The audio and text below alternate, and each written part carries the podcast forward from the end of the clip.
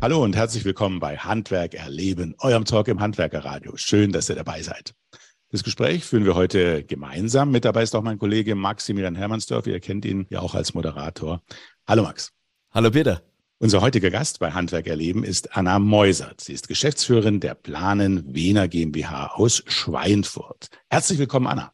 Hallo Peter, hallo Max. Ich freue mich, heute bei euch zu sein. Hallo.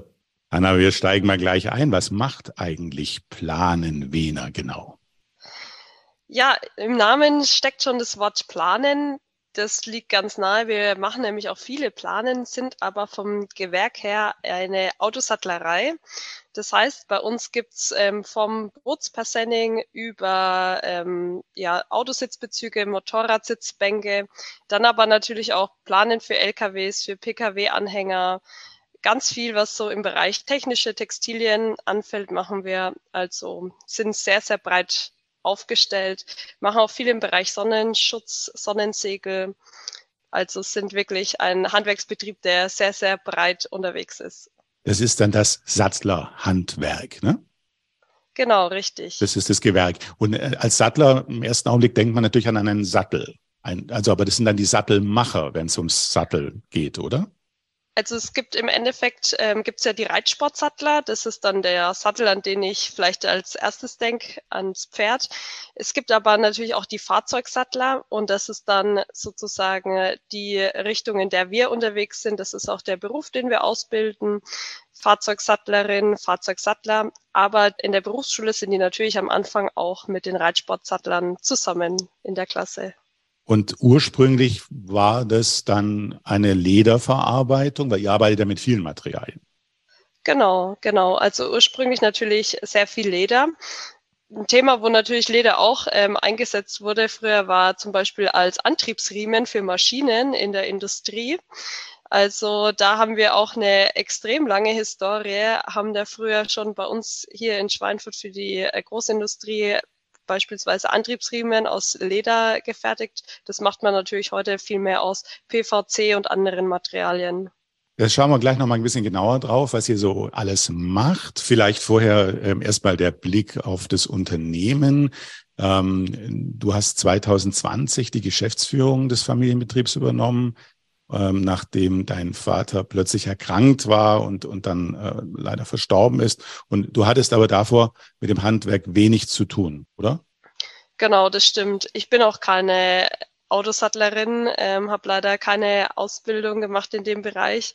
Ich bin ursprünglich Bankerin gewesen. Ich habe nach der Schule BWL studiert, dann noch einen Master in Finance drangehangen und habe als Beraterin im Private Banking gearbeitet. Also eine andere Branche und kannte die Firma so jetzt eigentlich natürlich nur von Festen, sage ich jetzt mal so, Firmenfeiern oder halt von zu Hause, was die Eltern dann am Abend erzählt haben, aber habe bis dato nicht in der Firma mitgearbeitet. Und hattest auch keinen Gedanken daran bis dahin? Du warst ja völlig woanders unterwegs dann branchenmäßig. Oder genau, hattest du mal einen Augenblick schon dran gedacht, könnte schon mal irgendwann sein, dass ich da einsteige? Also ich muss ehrlich sagen, dass ich nach der Schule so wirklich so eine Begeisterung für Finanzthemen hatte, dass ich da so einen ganz klaren Berufswunsch hatte und es mit der Firma dann so weit weg war, dass ich irgendwie mir darüber gar keine Gedanken gemacht habe. Also ich sage mal, ich habe mich nie gegen die Firma entschieden, aber ich habe mich halt aktiv eher für was anderes entschieden und meine Eltern haben mich da auch meinen eigenen Weg gehen lassen und so habe ich bis dato eigentlich nie darüber nachgedacht, wie es denn mal mit der Firma weitergehen würde. Klar, mein Vater war ja da und es lief ja alles. Ja, aber dann kam es natürlich ganz anders auf einmal. Wie war dann diese Entscheidung für dich? Du hast davor mit dem Handwerk wenig zu tun gehabt. Du warst in einer komplett anderen Branche, warst 24 Jahre alt und dann diese Entscheidung, übernehme ich jetzt diesen Handwerksbetrieb oder nicht? Nimm uns da mal ein bisschen mit. Wie war dieser Prozess? Ja, also im Endeffekt war es wirklich sehr, sehr schwierig, weil ich hatte ja bis dato eben keine Verbindung zur Firma als solche. Aber was mich schon begeistert hat, war, was die die Mitarbeitenden dort wirklich leisten. Also irgendwie, was da so auf die Beine gestellt wird, sage ich jetzt mal so, was da auch wirklich als Produkt gefertigt wird, wie lange es die Firma schon gibt, auf was für Stammkundinnen und Stammkunden wir zurückschauen können, das hat mich schon wirklich begeistert. Und da war halt dann schon so die Frage, okay, wie macht man jetzt weiter? Also einfach zusperren, es wäre echt sehr, sehr schade. Und irgendwie so eine Firma, ja, glaube ich, hat es schon verdient, auch so weitergeführt zu werden. Und so habe ich mich dazu entschieden, dass ich es auf jeden Fall versuchen werde. Und ich habe dann auch im ersten Schritt meinen alten Job auf 50% meiner Zeit reduziert und habe so erstmal geguckt, okay, kann ich überhaupt den Schritt ins Handwerk wagen? Weil was mir auch klar war, dass ich nicht irgendwie ankommen will und sagen will, hallo, jetzt, ich bin jetzt hier die Chefin, sondern ich musste ja erstmal gucken, funktioniert es überhaupt?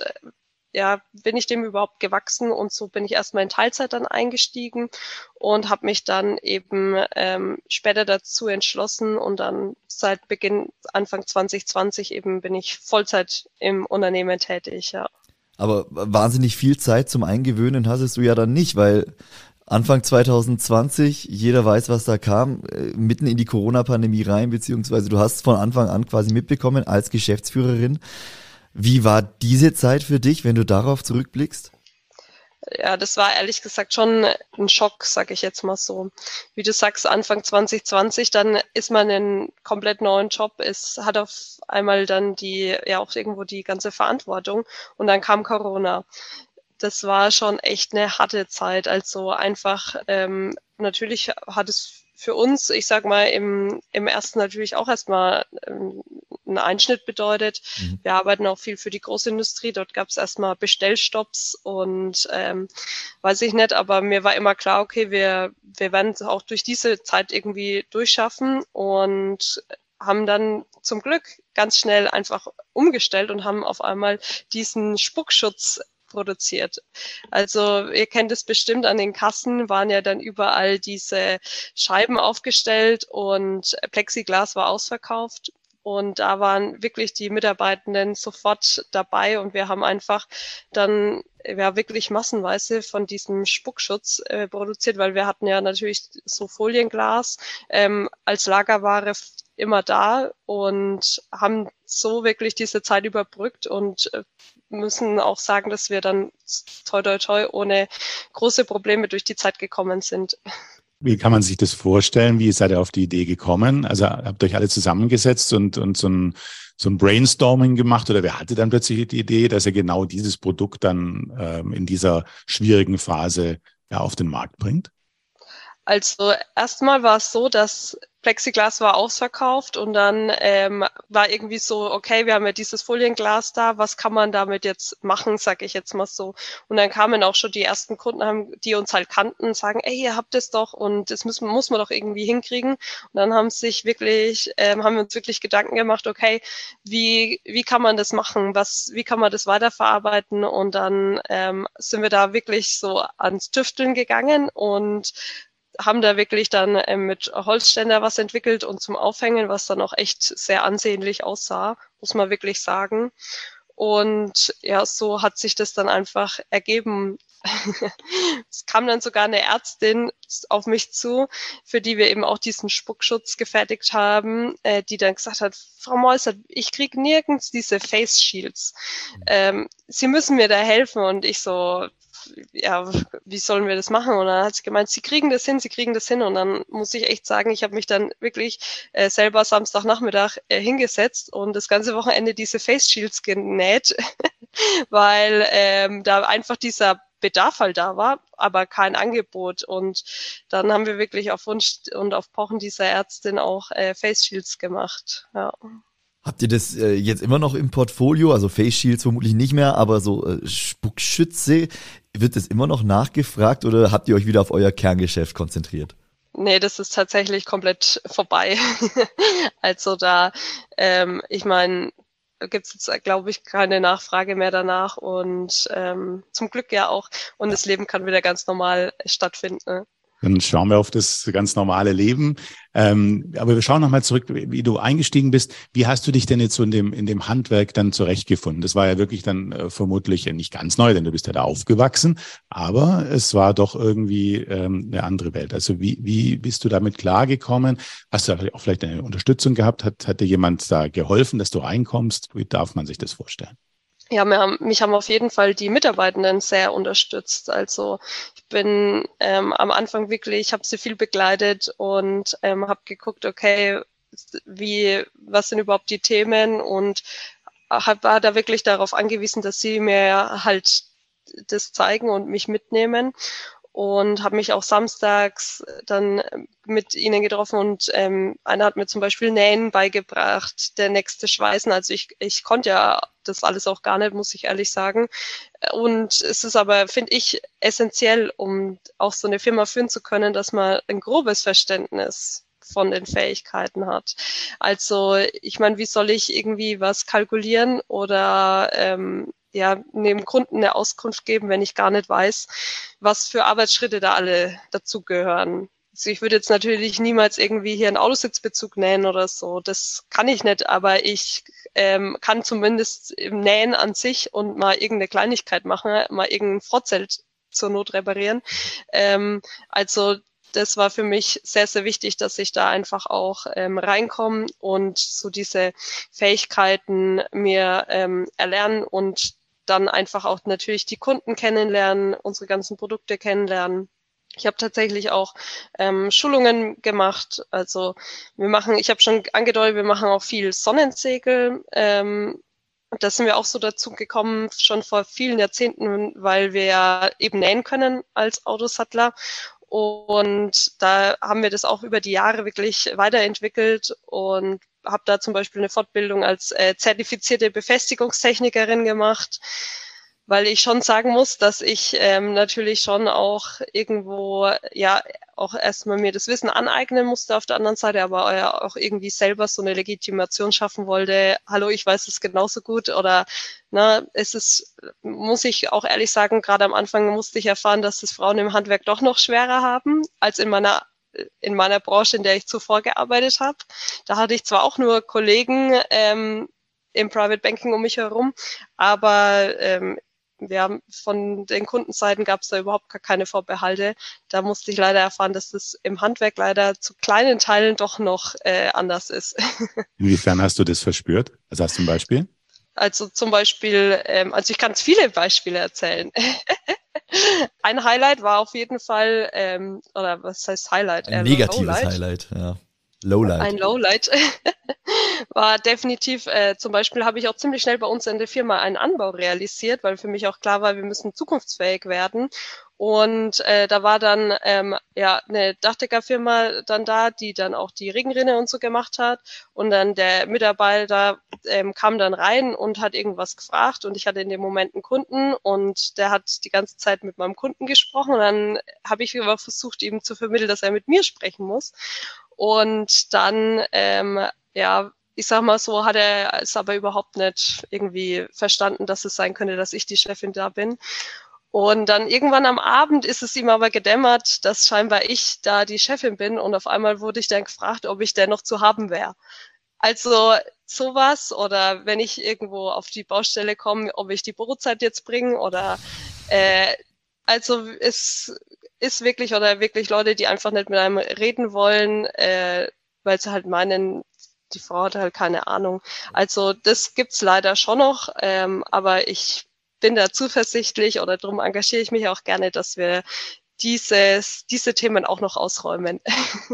Immer noch mal ganz kurz zu deiner Aufgabe, die du im Finanzwesen hattest. Du hast gesagt, das hat dich fasziniert auch, oder das war dein Weg.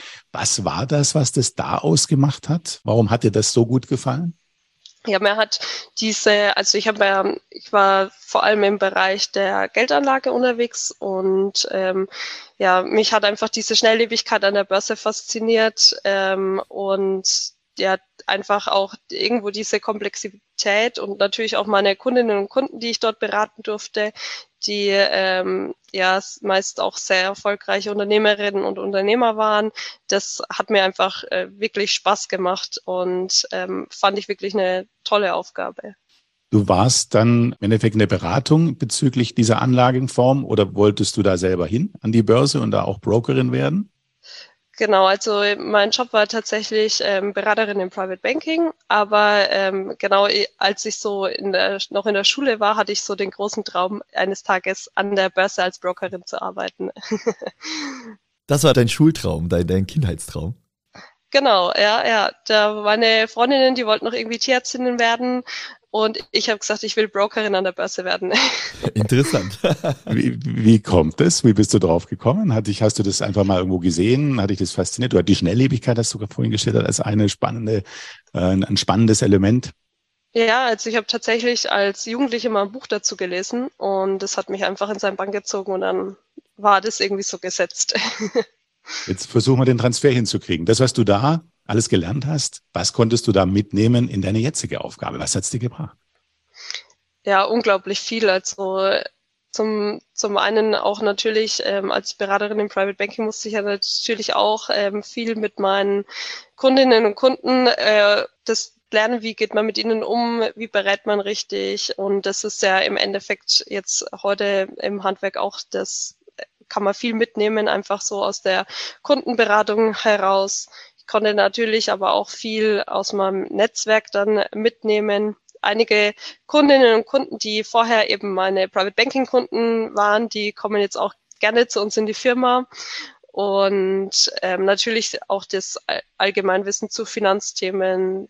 Ich habe ja eben dann auch mein Master in General Management gemacht mit Schwerpunkt auf Finance. Also da nimmt man natürlich auch viel von Steuerthemen, Unternehmensführung und so weiter, Unternehmensrechnung. Da konnte ich schon viel mitnehmen. Und dann kann man auch mit 24 einen Handwerksbetrieb übernehmen in der Branche, mit der man davor eigentlich wenig zu tun hatte. Ja, ich glaube, also auch vor allem, was auch so halt ein großer Vorteil war, dass ich einfach auch schon eine Begeisterung für die Themen hatte und mich dafür interessiert hat. Also ich glaube, wenn man jetzt nur die Finance-Brille aufsetzt und denkt, über die Geldflüsse oder so, das alles optimieren zu können, dann wird es schwierig. Aber mich hat einfach auch die Materie interessiert und genau, dann klappt es auch. Wenn du jetzt anderen einen Tipp geben würdest, die in einer ähnlichen Situation sind und jetzt relativ zügig so eine Nachfolge antreten sollen oder auch systematisch eine vorbereiten sollen, welche Tipps würdest du denen jetzt hier auf den Weg geben wollen? Du hast quasi wie ein Trainee beschrieben vorhin, was du gemacht hast. Du hast gesagt, dass du schon tiefer in die Aufgabe einsteigen würdest, aber vielleicht hast du noch ein, zwei kompakte Tipps oder vielleicht ist das der entscheidende Tipp. Ja, also was ich auf jeden Fall mitgeben würde, wäre definitiv auch, sich ein Netzwerk aufzubauen. Einfach auch aus lokalen Unternehmerinnen und Unternehmern, auf die man mal zurückgehen kann. Jetzt gerade, wir hatten es vorher über Corona, da gab es ja auch zahlreiche Regelungen, da einfach mal anrufen zu können, hey, wie macht ihr das? Oder einfach mal da sich untereinander austauschen zu können, das hat mir schon sehr, sehr geholfen, dass ich das zum Glück hatte. Also würde ich auf jeden Fall allen raten, sich ein Netzwerk aufzubauen. Ich glaube aber, was auch entscheidend war jetzt gerade für mich als Nachfolgerin, dass ich auch den Mitarbeitenden offen und wertschätzend begegnet bin. Also da einfach auch schauen, okay, wer sind die Leute, wer ist der Mensch dahinter und wie kann ich auch da einfach einen offenen und Umgang pflegen auf Augenhöhe. Das war, glaube ich, auch ganz essentiell, weil letztendlich bei uns gerade waren es ja auch die Mitarbeitenden, die den Betrieb im Endeffekt am Laufen gehalten haben und mir da auch die Einarbeitung ermöglicht haben. Das heißt, du würdest auch sagen, der Quereinstieg ist immer möglich ins Handwerk. Du würdest Mut machen, das zu tun? Genau, also wie gesagt, wenn man einfach so die Motivation da mitbringt, dann kann man das schaffen und die Themen kann man sich aneignen. Und es war dann bei mir auch eine stressige Zeit, aber es lohnt sich definitiv.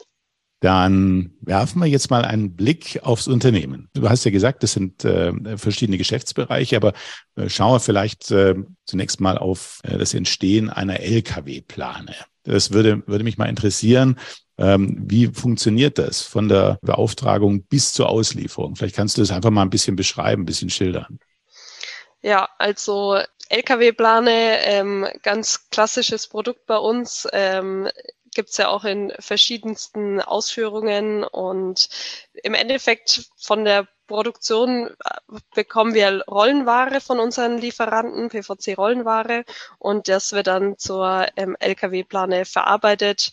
Und natürlich ist es wichtig, dass wir natürlich jetzt erstmal der LKW zum Ausmessen kommt, dass wir einfach mal wissen, okay, wie groß, wie breit, ist ja logisch, sind zwingende Angaben, die man braucht. Dann natürlich auch, wie soll das Ganze gestaltet sein? Also einfach jetzt, ich sag mal, eine weiße Plane da, oder mit Aufdruck oder vielleicht, also es gibt ja auch zwei Möglichkeiten, entweder einen Digitaldruck, den wir auch anbieten, das heißt eine vollflächige Bedruckung, oder eben zum Beispiel nur das Logo, das wir dann mit PVC-Farbe auflackieren, und so wird dann erstmal eine Entscheidung gefunden und dann vielleicht auch ein Layout eben erstellt, wie das Ganze nachher aussieht. Und dann geht's dann eben auch schon an die Produktion. Das Material wird zugeschnitten, verschweißt, Einschweißgurte kommen rein, die Spanner kommen rein, die Rollen werden vernäht, Spannstangen, alles, was so dazugehört. Und am Schluss montieren wir das Ganze dann natürlich auch und dann fährt der LKW fertig bei uns vom Hof. Das heißt, der komplette Prozess wird bei euch gemacht, also von Ausmessen über den Druck, die Gestaltung. Wie sieht es mit Gestaltung aus, wenn ihr jetzt aufwendige Layouts habt? Gestaltung machen, also wir sind keine Werbefirma. Wir arbeiten da dann mit den Werbeabteilungen unserer Kunden zusammen. Also das heißt, wir kriegen dann eben den Wunsch sozusagen, so und so soll es aussehen, und dann setzen wir das um. Also die grafische Sache, wie wirkt es am besten und so weiter, das überlassen wir dann gerne den Grafikern und den Grafikerinnen, die ja die Fachleute auf ihrem Gebiet sind. Wir übernehmen das dann sozusagen nur. Und bei uns ist wirklich so alles aus einer Hand, deswegen beschriften wir dann zum Beispiel auch die Führerhäuser oder die Heckklappen. Also da machen wir wirklich viel, dass dann wirklich das Fahrzeug von bei uns vom Hof fährt und nicht mehr woanders hin muss und wirklich direkt einsatzbereit ist. Okay, wenn vielleicht das ein gebrauchtes Fahrzeug ist, dann wird noch der Sitz repariert, also da bieten wir viel an. Geht dann also auch über die Plane an sich hier hinaus, sondern ihr lackiert oder druckt dann auch Führerhäuser oder ganze Autos. Ich habe einen Smart bei euch auf der Website gesehen, der als Referenz angegeben ist. Also auch sowas macht ihr? Genau. Also wir machen sowas auch. Also wir machen auch Fahrzeugbeschriftungen. Wir haben auch zusätzlich noch die Handwerksrolle als Schilder- und Leuchtreklamehersteller eingetragen, da wir uns eben auch da einen Service aus einer Hand liefern. Also um ein Beispiel zu geben, ein Kunde von uns, ist praktisch dann auch ein Handwerksbetrieb. Die haben natürlich auch zahlreiche Fahrzeuge. Die brauchen aber auch Fahnen, Schilder, Bauzaunbanner. Also es gehört ja viel mehr dazu, und da ist es für die Kunden natürlich dann auch einfach, wenn sie da alles aus einer Hand bekommen und wir jetzt nicht nur die Plane machen und dann geht's zum Beschriften, zum nächsten oder wie auch immer, sondern wir bieten unseren Kunden da wirklich einen Service aus einer Hand an. Wie sieht's mit den Materialien aus? Du hast es vorher gesagt, da kommen die PVC-Rollen. Ist das gängigste Material, mit dem ihr arbeitet, oder habt ihr ein Lager voller verschiedener Materialien? Wie sieht's da aus? Ja, wir haben tatsächlich ein Lager voller verschiedener Materialien, wobei PVC wahrscheinlich auf jeden Fall das meiste ist, weil wir da ja natürlich auch also einfach auch von den Flächen das meiste brauchen. Aber wir haben ja zahlreiche Materialien bei uns, also angefangen von eben PVC über Bootsmaterialien, Stoffe, Kunstleder, Echtleder. Wir haben Anti-Rutschmatten bei uns als Rollenware, Gummimatten, also wirklich alles bei uns wird mal fündig, und es war auch eins der Dinge, die mich begeistert haben, weil wir wirklich einfach so breiter unterwegs sind und für jeden Anwendungsfall da das passende Material entweder da haben oder wissen, wo wir es besorgen können. Du hast schon mal den Kunden ein bisschen angedeutet aus der Industrie. Wie sieht das Kundenportfolio aus? Wer ist so alles bei euch? Wer Handwerksbetriebe, hast du gesagt? Wie muss man sich das vorstellen? Genau, also wir arbeiten eben, wie gesagt, viel für die Großindustrie. Also da machen wir vor allem PVC-Transportbänder oder auch wenn die Produkte produzieren, die dann zum Beispiel verschifft werden, dann Abdeckplanen für die Holzkisten. Wir arbeiten aber auch mit Fahrzeugbauern zusammen oder eben Handwerksbetrieben. Aber natürlich auch viele Kommunen sind in unserem Kundenkreis und auch Privatpersonen. Das heißt, wir sind wirklich auch bei unseren Kunden breit aufgestellt. Du bist gern auf dem aktuellen Stand, hast aber wenig Zeit? Wir halten dich auf dem Laufenden, was für das Handwerk diese Woche wichtig war. Der DHZ-Wochenrückblick, zu hören auf dhz.net und überall, wo es Podcasts gibt. Ich habe gelesen, dass ihr auch Cabrio-Verdecke eben macht und da kommt dann natürlich die Frage auf, steht da ab und an mal ein schönes Schmuckstück bei euch, das ihr dann ganz besonders behandeln müsst? Ja, also natürlich gibt's bei uns auch mal einen schönen Oldtimer oder auch einen schönen Sportwagen mal. Da gucken dann natürlich alle gern mal hin. Also da verirrt sich auch schon zwischen die LKWs das ein oder andere Schmuckstück und ja, es ist immer toll, da auch in dem Bereich tätig zu sein. Da muss man ja relativ dann original arbeiten. Also da muss man wahrscheinlich die Materialien besonders nochmal besorgen und schauen, dass das wieder möglichst so hergestellt wird, wie es mal war. Genau, definitiv. Zum Teil haben wir auch den großen Glück, ich habe gerade gesagt, unsere Firma gibt schon ewig, dass wir zum Teil noch, gerade jetzt bei den Stoffen oder so, wirklich noch die Originalstoffe als Lagerware haben. Also das ist schon echt manchmal wirklich beeindruckend. Und wenn nicht, wird es halt, gibt es das ja auch heute noch zum Teil zum Kaufen, entsprechend die Originalstoffe wieder besorgt, dass das alles wieder passt, ja. Lernt man sowas auch in der Ausbildung dann als Fahrzeugsattler, wie man so ein Cabrio-Verdeck macht? Oder sind das besondere Arbeitsschritte, die nur manche Mitarbeitende drauf haben? Wie ist das bei euch? Ja, also natürlich gibt's bei unseren Mitarbeitenden schon Spezialisierungen. Also es gibt Leute, die mehr im Bereich LKW-Plane unterwegs sind, die aber zum Beispiel auch gelernte Fahrzeugsattler sind, während andere halt eben stärker dann wirklich die Autositze, Cabrio-Verdecke und so weiter machen. Das ist, denke ich, zwingend notwendig. Nur so ist jeder irgendwo Spezialist auf seinem Gebiet.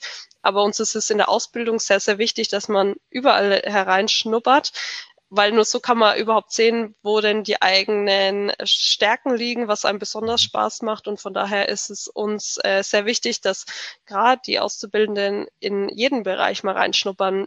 Auch was jetzt zum Beispiel vielleicht im nicht so nah dran liegt. Also zum Beispiel auch mal bei einer Folierung mithelfen oder so, um einfach mal da einfach auch zu sehen, Mensch, liegt es mir, macht es mir Spaß? Oder es gehört halt auch dazu, um einfach so einen Blick fürs Große und Ganze zu bekommen.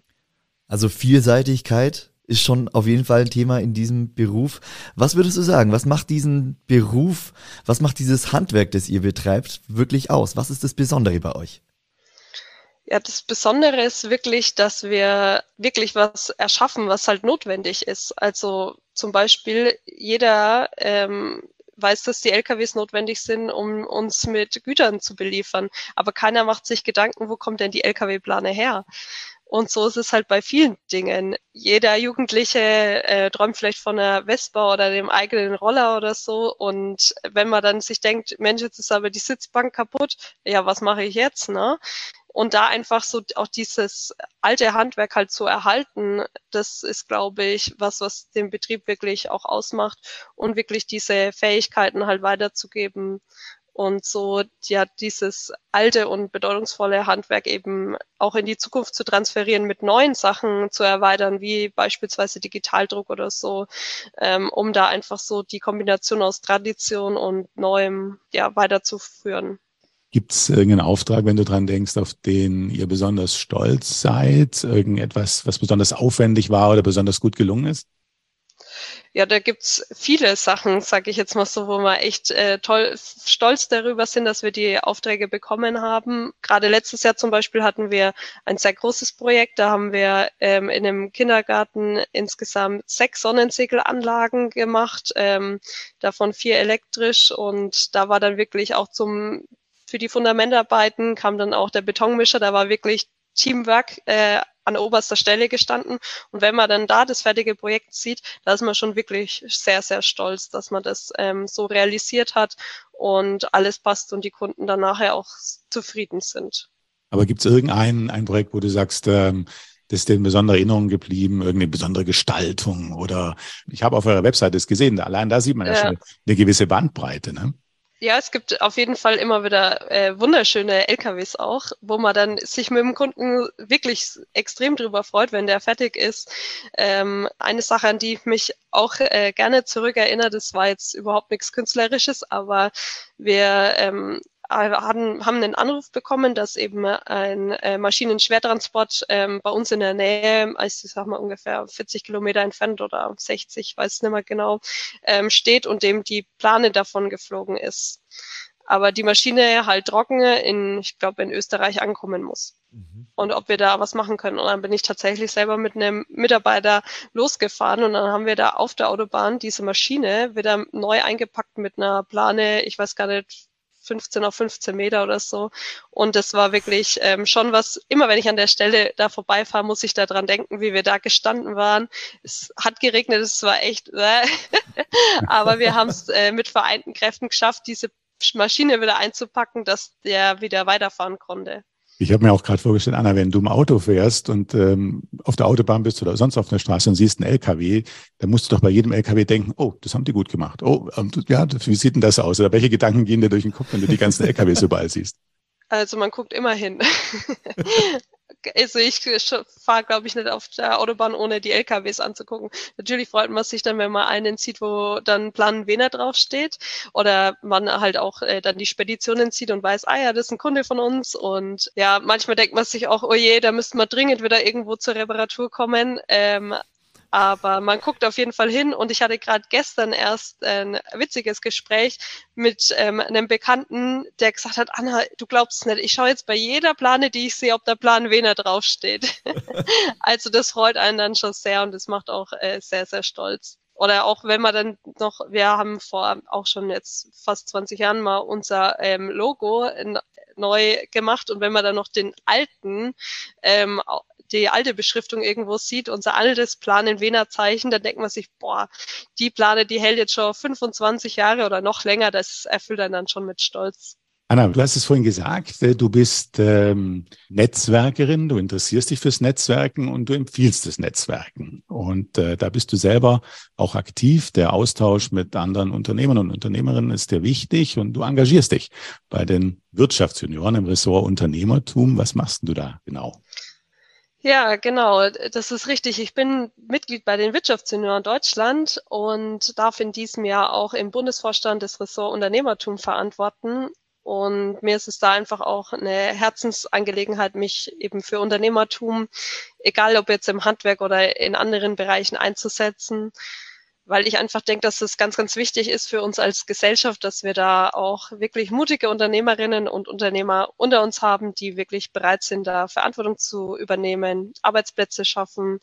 Und wenn ich da mal so ein bisschen in die Zukunft schaue, wenn ich sehe, dass mir hat letztens jemand erzählt, dass bei Ihnen in der Gegend der letzte Sanitär- und Heizungsbetrieb jetzt zugemacht hat und wenn die jetzt da irgendein Problem haben, dann muss der nächste irgendwie 100 Kilometer anfahren im ländlichen Gebiet, dann muss ich sagen, schockiert mich das schon oder macht mir auch irgendwo Angst. Und daher möchte ich mich dafür einsetzen, dass wieder mehr junge Leute auch den Schritt ins Unternehmertum wagen. Und das versuche ich eben auch in dem Ressort so voranzutreiben. Wir engagieren uns da im Bereich Gründung, also machen da auch eine digitale Gründermesse oder sind Teil eines Nachfolgefestivals, also versuchen da einfach so die Bereiche Gründung, Nachfolge voranzutreiben und da positiv zu beeinflussen. Kannst du allgemein mal ein paar Worte zu den Wirtschaftsjunioren sagen? Was genau sind die Ziele oder welche Aufgaben übernehmt ihr? Was wollt ihr erreichen? Ja, die Wirtschaftsjunioren ist ein Netzwerk für junge Führungskräfte und Unternehmerinnen und Unternehmer. Das heißt, bei uns ist so das Credo, wir sind die Stimme der jungen Wirtschaft. Und bei uns ist es so, dass man meist bis 40 sozusagen aktives Mitglied ist und danach dann in so einen passiven Status geht. Das heißt, die Leute, die sozusagen in den Kreisen, also wir sind in Kreisen organisiert, darüber dann die jeweiligen Bundesländer und darüber dann der Bund sozusagen, sind die Akteure, die aktiven Akteure immer meist sehr jung, unter 40 Jahre alt, und wir haben aber dann eben im Hintergrund noch bei uns werden sie die Fördermitglieder genannt, die dann eben das 40. Lebensjahr überschritten haben, die dann auch dabei sind. Und so hat man halt auch so eine Vernetzung zwischen jungen Leuten und kann aber genauso auch auf die Älteren zurückgreifen, die dann aus ihrer Erfahrung, aus ihrem Know-how einem helfen können. Und das ist wirklich eine super Sache. Also kann ich nur jedem empfehlen. Man trifft auf Gleichgesinnte und ich bin sehr, sehr froh, da dabei sein zu dürfen. Was können denn die beiden unterschiedlichen Generationen? Du sprachst jetzt von der jungen Unternehmergeneration und dann gibt es eben eine vielleicht schon erfahrenere, ältere Generation. Was können die voneinander lernen? Ich glaube, ganz viel. Also wirklich, die Jungen können, glaube ich, den Älteren gerade so auch mit den Technologien, sage ich jetzt mal so, weiterhelfen, mit den ganzen Neuerungen, die es da in dem Weg gibt. Und die Älteren können natürlich aus ihrer Erfahrung heraus, beispielsweise im Umgang mit Mitarbeitenden oder so, da echt relevante und wertvolle Tipps geben. Und ich glaube, so ist es auf jeden Fall eine super Sache, dass man sich gegenseitig einfach unterstützt und auf dem Laufenden hält.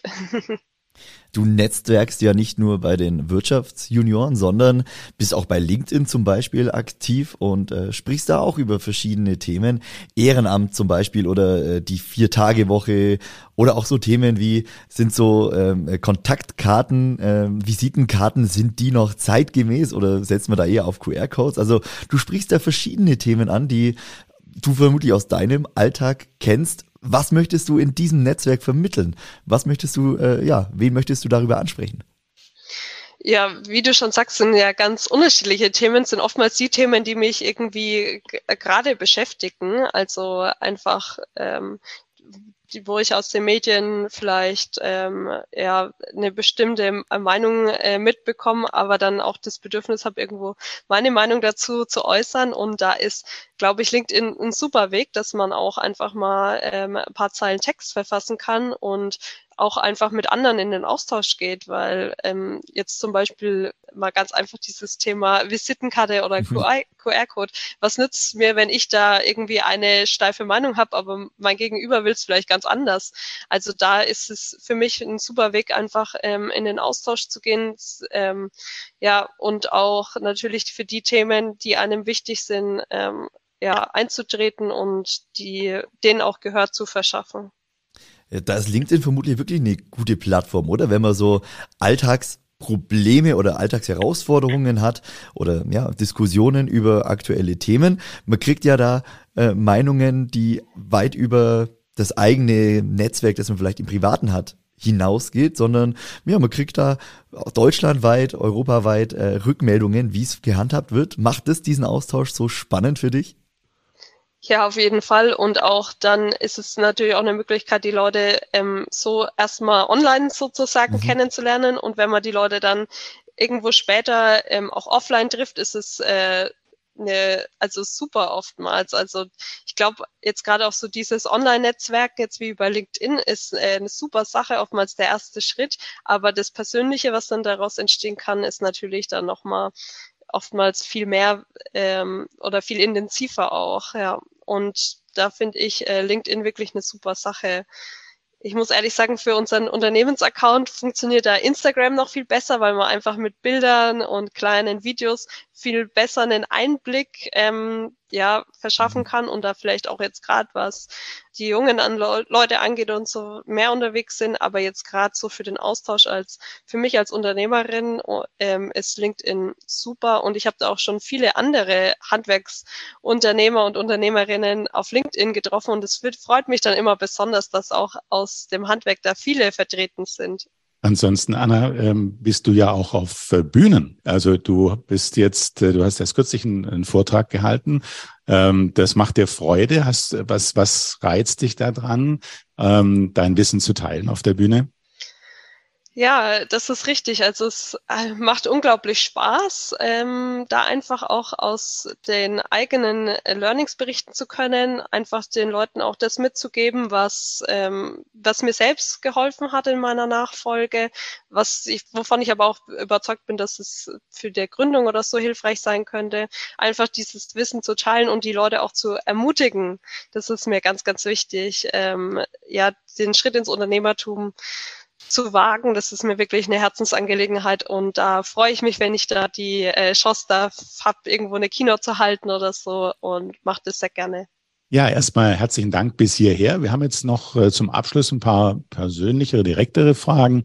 Die erste Frage wäre, mit wem würdest du gerne mal tauschen? Beruflich oder auch einfach eine andere Aufgabe und eine andere Rolle, in die du gerne mal schlüpfen würdest für einen Tag oder für eine Woche? Was wäre da für dich reizvoll?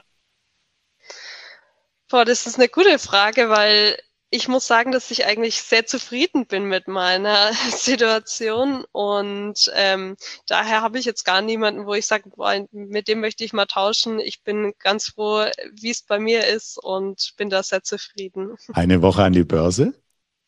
Ja, das wäre sicher mal spannend. Das ist eine gute Idee, ja. Einmal zurück sozusagen in das Leben, wie es vielleicht hätte auch laufen können, ja.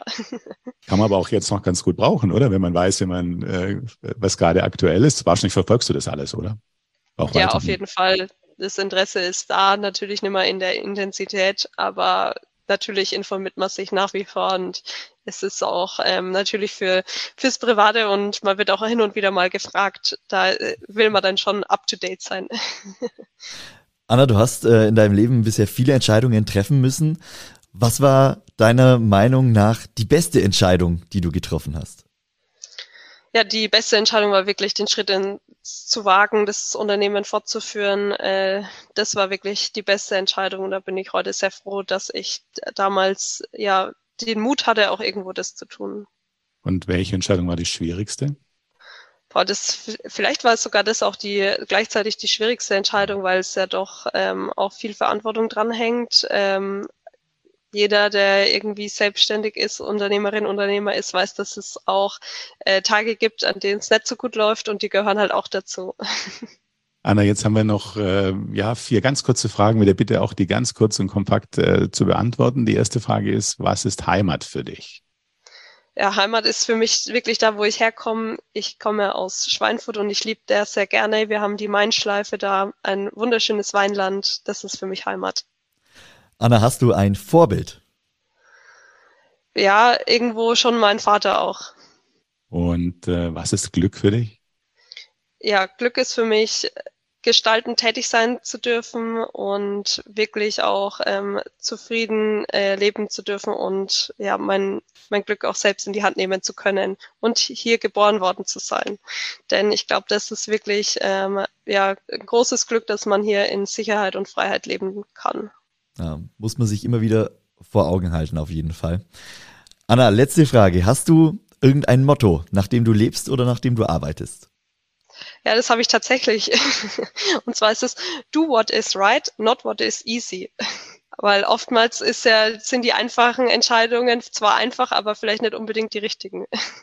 So lassen wir das stehen. Wir wünschen dir auf jeden Fall, dass du immer die richtigen Entscheidungen triffst, auch wenn sie nicht immer ganz einfach sind. Mhm. Wir wünschen dir alles Gute für deinen Weg, danken dir jetzt erstmal, dass du deinen Weg, deine Erlebnisse, deine Vorhaben mit uns geteilt hast.